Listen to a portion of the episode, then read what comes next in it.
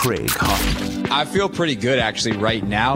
I think I, I had like a little uh, like gummy bear thing um, before the not again not, Not the you go. gummies. not there you go again making faces. The Hoffman Show. That's what I, that's why I was like trying to describe it in a way. No, like a piece of candy. So I think I'm on a sugar high right now. on the Team 980 and the Audacy app. Watermelon sugar high. Back on Radio Row in Indianapolis at the NFL Combine. Craig Hoffman here for the Hoffman Show with a couple of friends. And uh, I'm very excited to, to do this, guys, as Ben Solak and Brooke Pryor, The Ringer and ESPN, uh, respectively, are here. Our first annual, our inaugural, if you will, uh, NFL Combine Roundtable. So the idea here is that we're going to toss around a couple of topics. I've got mine picked out. Hopefully, you guys uh, either came prepared or are going to trust your whip smart uh, nature to come up with one in the next second one. whatever uh, couple of minutes here while I throw out mine to start. Uh, and, and we're going to just toss out around the topic. We all come from slightly different perspectives.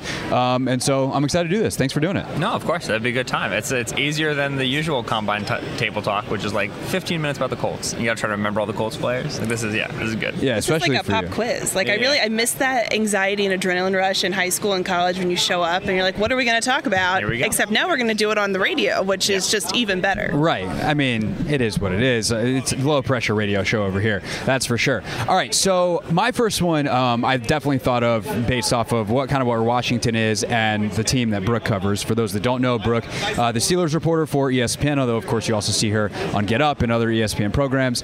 But it, it's very simply what makes a good NFL head coach. Um, because Brooke, you cover a guy who has never had a losing season, and that's insane because I feel like all I've covered in Washington is losing seasons. and obviously, Commanders just hired Dan Quinn, who is very well regarded as a good coach. TBD as a head coach. So, Brooke, I'll start with you. What makes a good NFL head coach?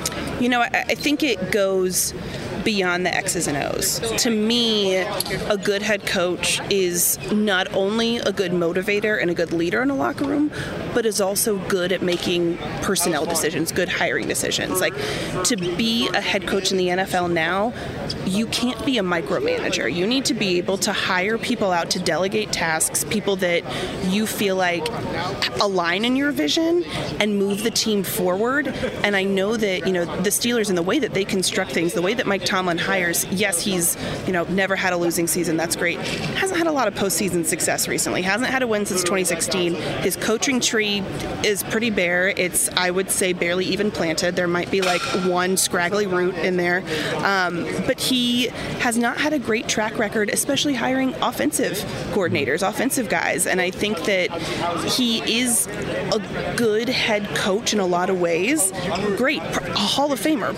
But to me, in the modern NFL and where we are in 2024, in order to be the type of head coach that he wants to be, the the motivator, the guy that does get the most out of his players, you have to have that second piece in being able to round out the rest of your staff and get the most out of those guys. Yeah, I think that like I've been thinking a lot recently about the ability to control narrative and the ability to like choose what matter and what doesn't. Uh, I, I watched like it was a lot of the Arthur Smith experience when he was in Atlanta, some of the Nick Sirianni experience in Philadelphia this past year, where like those teams had problems and then the coaches weren't able to be like, hey, these problems exist. It's a Tuesday. Here's my answer on the problems. We're done talking about this on Wednesday. We're going to the football field on Sunday. We're gonna try to win a ball game. Like the, the, the everything became a bigger issue there. Everything kind of elevated there. We talk a lot about like what make like the, the CEO coaches, what makes the Pete Carrolls good and the John Harbaugh's and the Mike Tomlins good. A lot of it is like knowing what's the forest and what's the trees, knowing what matters and what doesn't, and having the ability to say like, all right, here's like a, a narrative people are asking about. Here's something that a player about mine tweeted. They said on their freaking podcast on Wednesday. This does not matter. So I'm going to get in. I'm going to get it done, and I'm going to get out. And and and when we a head coach so much more now than it was 20 years ago. All of your players are on social. All of your players are talking to people. There's so much more media access than there was. You have to be able to keep the ship on the course. And and uh, one of the things that I think you see from like the young scheme lords who become head coaches, right? Like all these guys are incredible schemers, X's and O's. Is that the thing that they have to learn on the job in the first couple of years? It's what it's like to just stand at the wheel. What, what's the ship's wheel? It's just a wheel. It's a wheel, It's a yeah. wheel. It's It's a- a- I think- I think it's a I think traditionally it's a very very large wheel. stand at that big wheel, Captain Jack Sparrow it, and just say like, we're going this way. And like I'm gonna do like cool scheme stuff on Friday, but like right now the objective is to just keep everybody moving in the same direction. It's about putting out fires, about de-escalating, about knowing what matters and what doesn't. That's like I think that it sounds like PR and stupid. That's a really important part to like keeping your, your team focused on the stuff that matters. And Ky- Kyle Shanahan's the greatest example of this because all Kyle does is get furious about little stuff, but he never lets it like actually take the team off of the path. He's just like, I hate this right now. It's very irritating, but we're moving on to the next thing. Yeah, I almost wonder if the, the scheme lords, to use your term, like don't have time for it because they're like, wait, people are talking about what? I've got, I got to go, you know, scrub the McVay tape from last week to see if I can Right. steal a play. And there is like that's what matters to them, and that's what wins football games. I also happen to, you know, via the Washington tree in the famous 2013 photo, know a couple of these guys, and that's kind of how they think. Like Sean is wired that way. I don't know Kyle very well, but I obviously know a lot of people that do. I know Kevin pretty well. Like those guys are pretty wired to just be like, this is what matters. This is what what doesn't. They're younger. They grew up or played in some cases in the social media era, and I do think that that has a huge, uh, like the the energy control, if you will, which is why I'm actually excited about Quinn for for Washington. Is he's a guy that I think does that very well. He obviously had other shortcomings in Atlanta when it came to replacing Kyle, and they had one good season after, but Sark, you know, downhill it went. Um, but I, I think that the energy control element, I think Tomlin's probably great at that. He's he's very good at that. I mean, a great example is earlier this season with the blow up with George Pickens, Which and I he was, texting able- Brooke about Yeah. because I was trying to write a story about it. It was so confusing. Where I was like, Brooke, can you explain to me just everything that's Who's happened mad in at the who? last two Yeah. What happened? Yeah, yeah, yeah. Right, exactly. And it's it's a very interesting thing because you do want a coach that is a little bit of everything in that way and the job list and description gets longer and longer, especially the more that there's social media and you have players' families weighing in and players commenting on Instagram and unfollowing people and all of that. And Mike Tomlin is very good at getting his guys singularly focused. Nobody to me rallies a locker room the way that Mike Tomlin does, but when you talk about taking that next step, you also, okay, if that's going to be your job as the head coach, then you need to hire your scheme lords as the coordinators. Right. And if you're going to be a scheme lord as a head coach, then you need to hire guys that are, you know, the motivators as your coordinators. You have to have that balance if you yourself can't be everything to everybody. And I think that, that that's really what differentiates a good head coach in 2024. Yeah, and then once your scheme lord gets hired away to be a head coach for somebody else, you have to identify the second one, and the third one, and the fourth one, and that's where like networks becomes a really big thing. Mm-hmm. I was at Yeah. Kevin O'Connell's podium today, and he was talking a lot about like the virtues of knowing guys versus just evaluating coaches on film, and you don't realize how much these dudes just rely on like, okay, I know these 19 coaches from when I played and when I was an, a guppy assistant quarterbacks quality control guy, and then those 19 guys know 150 guys. Like the networks are so important because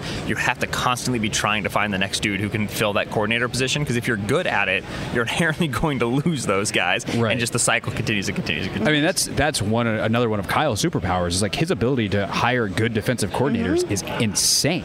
Well, it, it- we might be reaching the water's edge of it, right? Because Right. you had right, you had Saleh, Right, how many in a row DeMeco. do you get? Right, and then Steve Wilks, and it's one year of Steve Wilks, and Wilks kind of wasn't from the incubator. He wasn't a, a clear connection through that coaching staff, and they move on from him, and now like you know that job's been open for couple weeks now, right? Well, I guess it's the last one, so at this point, Yeah. you know, I guess you can probably poach anybody, but also, Right. How how late? Do you, like you probably want to have a coordinator by the time you get here. Right. yes, you Yeah. very much would. Yes. so what exactly are we evaluating? Um, I don't know. I kind of thought when they fired Wilks, they might have had someone in the bag waiting, but uh, guess not.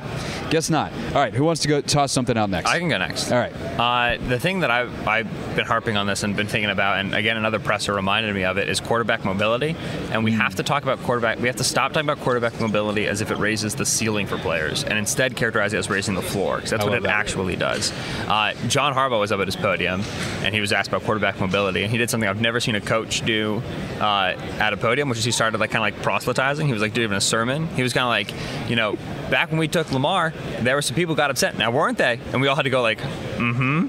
And he was like, he, he was, he was like, weren't they? Like w- w- the media, we were there like, yes, no, that happened. And he was like, you know, and now I feel like you know, people would say we did. A, we were kind of early on that curve, wouldn't they? And we were all like, mm-hmm. like Yeah. okay, Yes, yeah. John. Somebody give him an amen. My goodness. It was, it was, it was. I don't know. I don't think he knew he was about to do it, but it kind of started happening. He's like, I guess I'm leaning into the bit.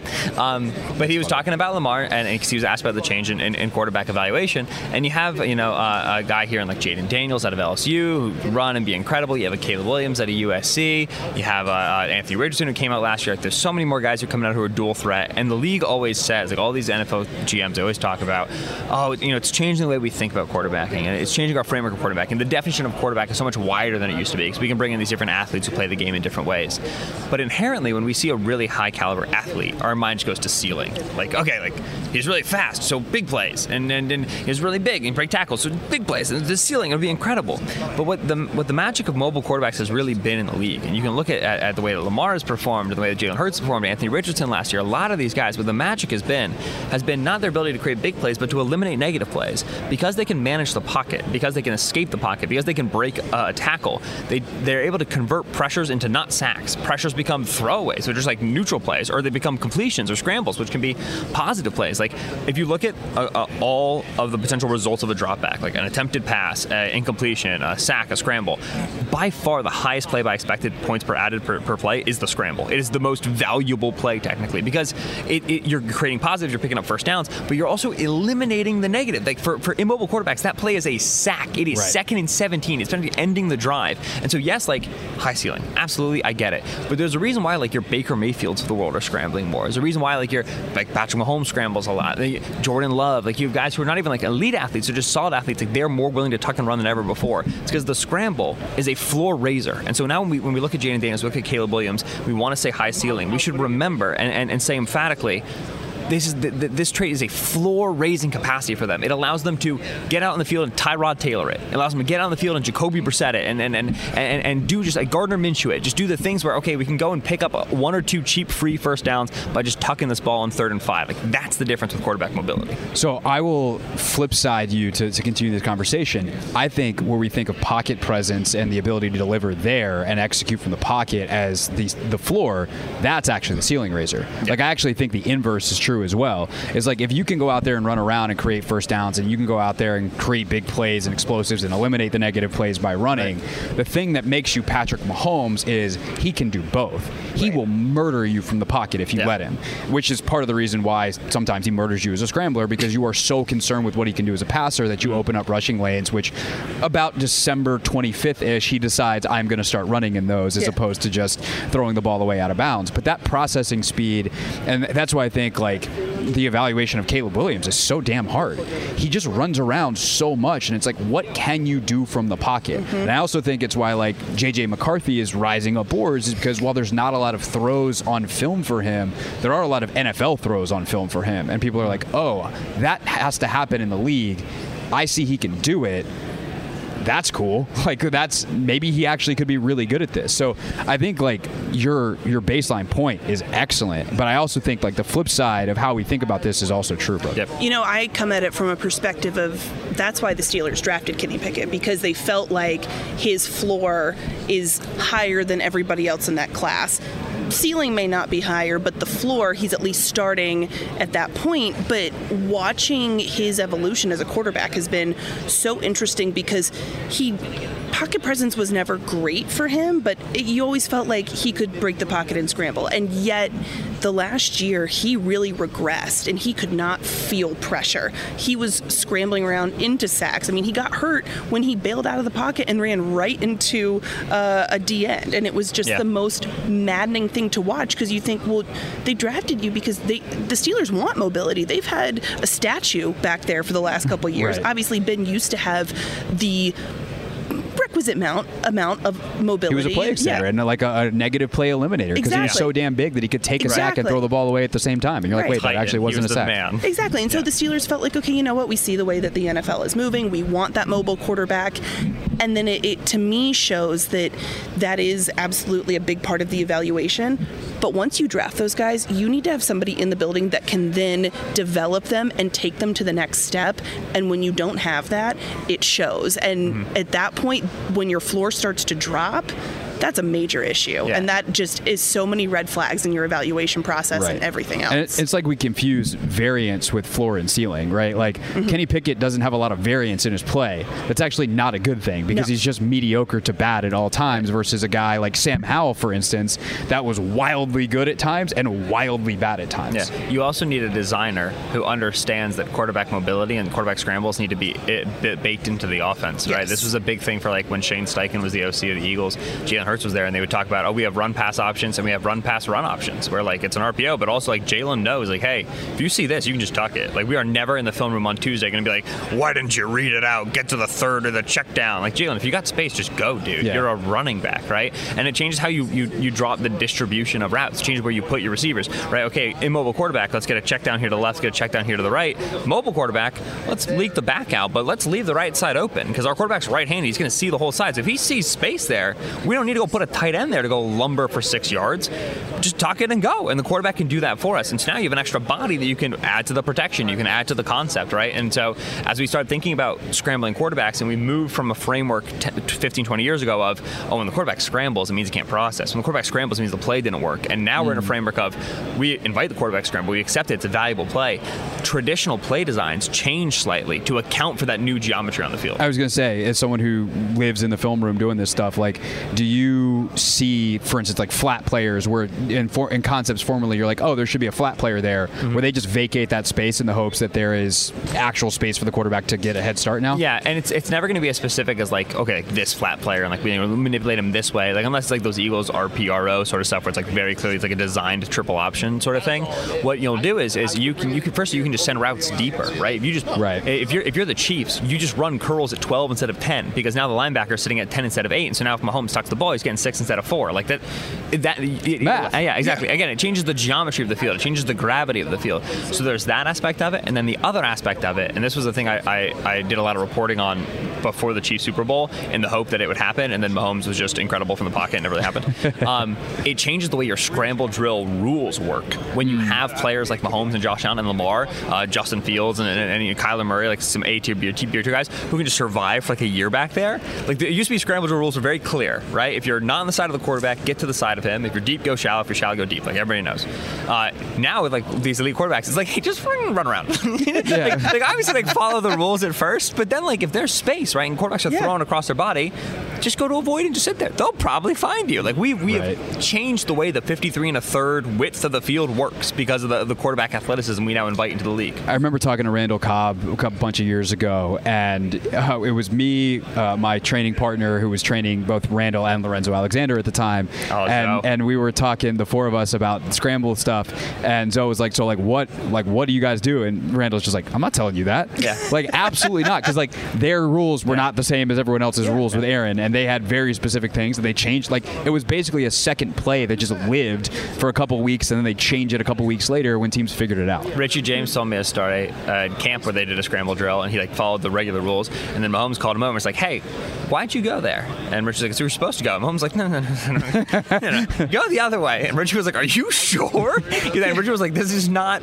how it's supposed to work, but it's how it works." Do you know? Pat's like, do you know I'm me? Right, exactly. You- They're, they're the Patrick Mahomes rules. That's Yeah. they're different. It's a, it's a different set of rules. You know, I think it's so interesting too when you talk about the the putting these mobile guys in the right schemes and allowing them to run. And that's why I think. I mean, one of the reasons that Pickett didn't take a step forward is we know Matt Canada's offense went horribly bad. It was so vanilla. It was so plain. He did not, even though the stat showed Kenny was much more successful when they were using an RPO. Like, God forbid they do that. And like, no, the line wasn't great, but it wasn't as bad as the play calling would suggest. and. Kenny scrambled a lot of pit. Like he, did. talked and run quite a bit.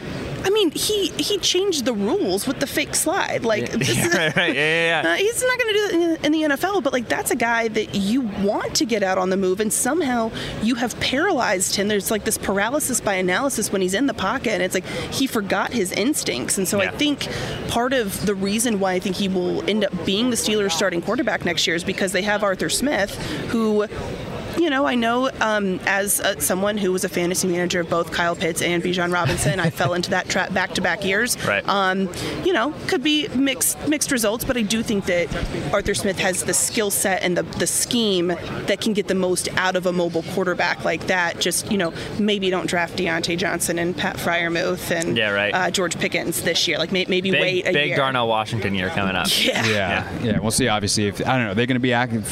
I don't want to go too far down the Steelers' path here, but like, are they going to be active and looking at a guy like Fields?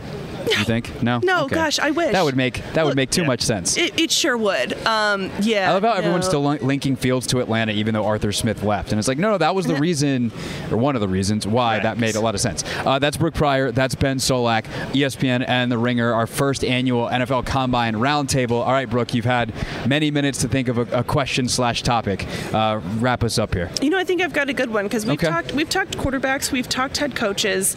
I am interested in the running back situation Yes. where about a year after all of the Zoom calls, all of the holdouts, calls. Who could forget? yeah, right.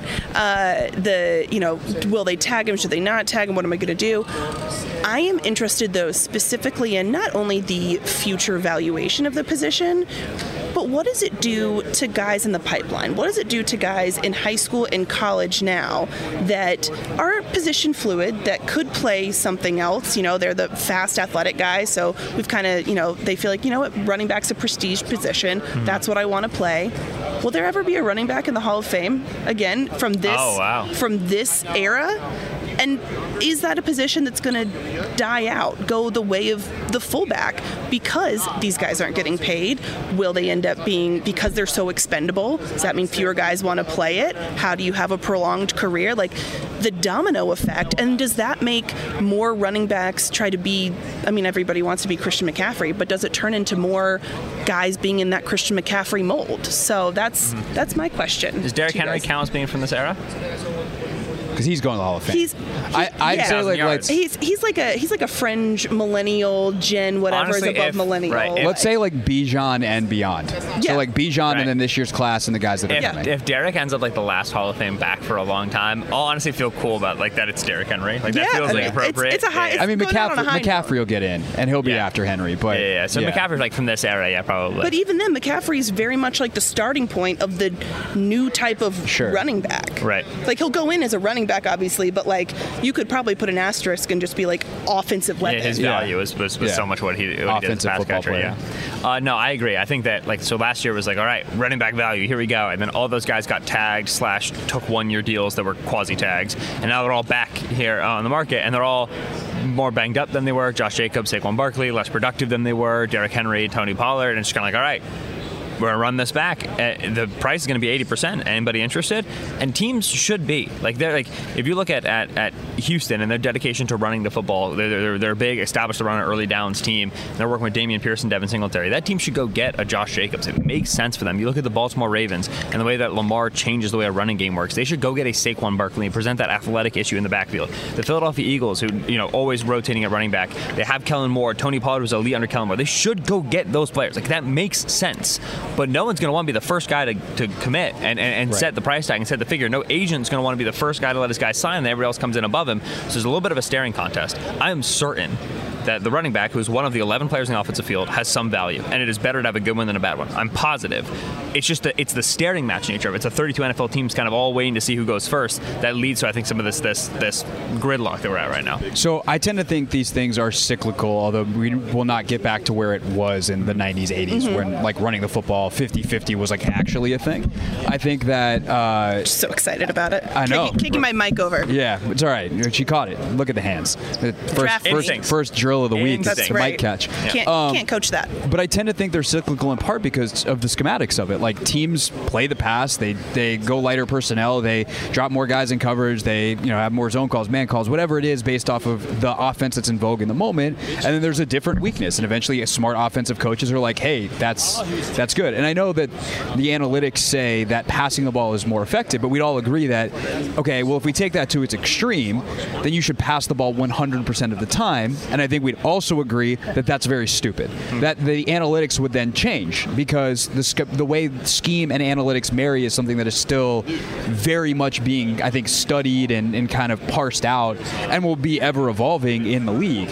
And so the running back by nature plays a big part in that. Of like, is it just so much more beneficial to have the pass catching type? Is there a place for an extremely high level bruising downhill back? I, I think that is going to and is starting to come back around. I mean, running rushing statistics were way up last oh, year for the first time in a long time, and so I think that like to, to answer the core question, is there going to be a Hall of Famer that is drafted, whether it's Bijan Robinson last year, who is kind of one of these multi you know type weapons, Yeah. or is it someone that's drafted this year in the future? Yes, I, I think there will be. Will it look like you know your ni- Jerome Bettis? Not gonna be the same season, Right. yeah, No. the same stats. No. Yeah. That's what I think is so interesting is just looking at how this affects guys in the future. You know, like you always talk about when if you have a boy and he's born, you want to make him a, a lefty so he can be a left-handed pitcher Right. and get more money. Like if the running back valuation goes way down and you're athletic enough to play running back, you're probably athletic enough to also be a linebacker, maybe like a thick DB. Like there are other things that you can do. So does the running back position then become a smaller talent or, or lesser talent because these guys that are uber talented fan out and go elsewhere? And then how do offenses adjust to that? I'm just the my mind, my my ADHD and my anxiety mind are just going wild at all of the possibilities and trying to you know fortune tell in the future, Yeah. which obviously we can't do. But I just think it's such a fascinating thing. Yes, it is cyclical and there is a staring contest. Eventually, someone will have to blink. But how does what what does that mean? The game will evolve to. Well, to talk about the market forces too, ultimately smart teams will exploit inefficiencies. Yeah. And I think that's the like the the agent side of it is like, well, I don't want my guy to be the inefficiency. Like I'm trying to I'm trying to make it Right. so that my guy's the surplus. I, he's got to get his check and everyone else can screw off. So that that is an interesting part of it, like who blinks first. But I think in a way, like that's what. And I feel like we're just praising Kyle somehow in every question, but like what Kyle and John did with McCaffrey was like, no, we'll spend resources on a running Look back, at- and look- it's going to yeah. make us a Super Bowl Look contender. at all the teams that have elite quarterbacks right now. And with uh, Buffalo, they went and got Aaron Kromer from the Rams, the offensive line coach, first round pick on O'Cyrus Torrence, second round pick on James Cook. You look at what, yeah, the Chiefs did. They spent the money on Creed Humphrey. They went and spent the, or drafted Creed Humphrey. They spent the money on Joe Thuney. You look at what the, what the top teams when they talk about their elite quarterbacks and what they have. Always, the first thing the coaches say is like, well, we got to be able to freaking run the football because if you can't do it, then your elite quarterback gets neutered by a team that's playing seven, eight guys in zone coverage, sitting ten yards back and everything, and saying, haha, you have to check the ball down, right? You got to be able to run the football. But to that point, the guys that they have running the football, there's a lot of value in those late round guys that then have cheap contracts. That's the problem. And then Right. you use them up and then you find somebody new. I mean, the Steelers are a great example of that with they draft Najee Harris in the first round, but then they also find that UDFA guy in Jaylen Warren who is crushing it and suddenly So like good. I'd say odds are pretty good that Najee Harris gets tagged, but like in free agency, I I don't see the Steelers spending money to bring him back, and they'll be able to get Jaylen Warren at a discount, and then they'll find another UDFA and bring him in, and it just like Yep. that's the part of it that yes, you need to have a good run game, but right now you're able to get a running back for so cheap, they're so expendable and so just like replaceable. It's that part of it is Yeah. what's interesting We can't conflate running back value with running game value. Running game value, Yes. very valuable. Running back value, well, they have a lot less control over the quality of a running game than we once believed. And a lot more of that now belongs to the That's offensive line and the system you run. And so that's why, right, you want to invest in the running game. And a way to do that is to go get Josh Jacobs and give him money. You know, get Circle and give him money. But a better way to do that is go find you a good guard and then go find you another one, right? And so running game value, running back value, two connected but separate conversations. So I think that goes back to kind of like if you're a high school kid right now, the problem is there's a surplus of good running backs. It's just it's too easy to find a guy who's Yeah. decent. And I do still think like elite players can separate. And part of that eliteness might be their versatility. It might be Yeah. because you could actually be a Hall of Fame level wide receiver, Christian McCaffrey, um, or you are that much better at running people over, Derrick Henry. But I still kind of think that that middle class of running back is is going to be kind of what it is now And for a while. You're starting to see this already because there's there's two separate body types at back. There's your, your thunder body type and your lightning body type, and your thunder type is still like playing back 5'10, 5'11, 215, 220, big fellow, might go be a linebacker, whatever. The smaller guys, right? Your, your 5'11s, 190s, these are becoming your wide receivers. These are becoming your mm-hmm. slot guys. And that's a result in college where college used to not be able to throw the football because there weren't enough good quarterbacks, enough good offensive guys. You had to run it. You had the triple option was everywhere, right? So these these 5'11, a buck 90 speed guys, they were running backs because that was where the touches were. But we've gotten so much better at throwing the ball at the college level. Those guys now become slot receivers, and that's why. And you see in a league that trickles up, and you get your Wan'Dale Robinsons, your Calvin Austins, and your Tank Dells, and all these cats in the league. That previously those guys would have strapped an extra 10 to 15 pounds on and been running backs, been gadget players. Now they play slot receiver, and so you've already seen one half of the running back build start to trickle to wide receiver. Now it's that second half, that bigger half, that yeah, is going to start looking into being all right, more linebacker on the defense side of the ball. It's Ben Solak from The Ringer. You can read him there. You can also listen to their Litany of Fine Football podcast, which he is featured on, and Brooke Pryor, ESPN, ESPN.com, covering the Steelers and the entire NFL. This was fun. We'll do it again next year. Thanks, Greg. Appreciate it. Happy to be the inaugural class. It's the Hoffman Show. We are wrapping up here on the Team 980, always live on the Free Audacy app and streaming live on YouTube at the Team 980. Uh, what a show it has been today, and we have yet another jam-packed one tomorrow. I'll tell you about that in a second. It is kind of funny. Um, I said this in Las Vegas as well, although this is way worse here in Indianapolis as we're live on Radio Row at the NFL Scouting Combine. Um, in Vegas, when we were there for the Super Bowl, watching the shows empty out, like there were still the, a lot of the West Coast shows and still plenty of, of stuff happening. Uh, and the room was so much bigger. Here, um, there's one show over there from Las Vegas that is still on the radio. The Ringer is taping a podcast. Um, there looks to be like two other shows on the air right now, and other than that, I am definitively the loudest person in this room right now. Um, that is that is the nature of afternoon drive, uh, and and the show that goes till seven o'clock, or in tonight's case, uh, six forty-five, because we do have Wizards basketball coming up uh, on the Team 980. Uh, Dave Johnson, Glenn Consor on the call of Wizards and Warriors pregame starting in about seven minutes from right now. So if you missed it on today's show, you are definitely going to want to check out the Hoffman Show podcast feed. Uh, Chris Baresh, by the way, round of applause for him back in our DC studios producing the show today. Uh, Anthony will be back uh, tomorrow. Uh, he and I will see each other in person again eventually. but uh, Ant back in the saddle tomorrow. But uh, Baresh doing a great job back in studio today and amongst other things that he has done uh, professionally well is get the podcast up which is essential on a day like today because if you missed any part of the show you are going to want to go back and listen. Our guest list uh, was insane. I'm going to try to remember it off the top of my head. Uh, first it was sam fortier who popped by uh, and got the show started off with a bit of a bang. Uh, really great discussion with him. Espn's jordan Reid then came by. Uh, i swindled nick Baumgardner from the athletic into two segments. He was fantastic one of their draft analysts Matt Miller sat down, who's very well dressed. Uh, that, if you'd like to see the dress, uh, the the suit, uh, you you can watch the segment back on YouTube when that gets posted uh, here in a little bit, or you can rewind on on the live stream on YouTube to 5:30, uh, about an hour and a half into the show. Matt Miller was on set with us. Uh, Mitch Tischler then sat down, and then you just heard the roundtable with uh, Ben Solak and Brooke Pryor from ESPN. So really great stuff. And then I guess we'll try to beat it tomorrow. So here's what we got tomorrow. Let me pull up the old calendar here on the phone because I cannot remember all of this stuff off the top of my head because we have too many good guests. Uh, we have to start off the show tomorrow live at 4:05 p.m. So I'll kill a few minutes off, off my own off the top, and then we will have Ian Rapoport of the NFL Network with us on the show. Very excited to have Ian on, uh, sir. What are you hearing about the Commanders? Will obviously be the first question, uh, as as he's got as much information as anybody. Uh, then his colleagues at NFL Network, uh, Lance Zierlein, uh, who writes all of the draft profiles on NFL.com uh, and has been doing that for a long time. Great scout. Uh, he will join us. Uh, Charles Davis uh, from NFL Network and of course CBS will join us. I got to text Ian, uh, who's Charles is Ian Eagle's broadcast partner on uh, on CBS. I got to text Ian and be like, Ian, any good jokes we can throw at Charles? Anything that I can say that will that will make him turn his head in a funny way and be like, "Wait a second, did you talk to the bird?" Like, yeah, I did talk to the bird. What are you going to do about it? Um, Charles is on the show tomorrow, um, and then I think we got some other stuff that I can't remember. Uh, typically like Andrew Siciliano winds up crashing the show here. Mike Jones winds up crashing the show. Uh, we've left open some show crashing time, uh, so very much looking forward to that. And then if that wasn't enough, we've actually already got a couple things slated for Thursday that we're going to tape. Uh, although we uh, will not be actually airing them until Friday. Uh, dock in for me on Thursdays. I'll be traveling back here from Indianapolis. So that is the show. Um, also, may I make a recommendation for you? As much as I would love for you to exclusively listen to this radio show in the afternoons, I will give a shout to my guys Grant Danny over on the fan uh, within the Audacy family. You can go into the Audacy app and rewind until 3:20. They had Adam Peters on the show today.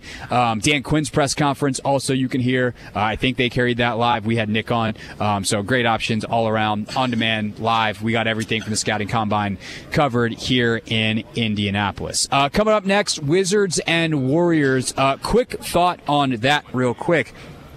Um, the Warriors quickly have like remade themselves into looking like a title contender. Like, uh, uh, oh crap, are they actually good again? Uh, Klay Thompson's gone to the bench for them, and it, it has really worked. Uh, Podziemski's in the starting lineup. Uh, their rookie, who's, who's played phenomenal all year. Draymond has come back off the suspension. It took him a couple of games, but they've like really found a rhythm. Steve Kerr seems to have found a rotation. Some of the issues they were having playing guys like Wiggins and um, and uh, Kuminga together earlier in the year have disappeared. And all of that uh, fine balance is on the line tonight.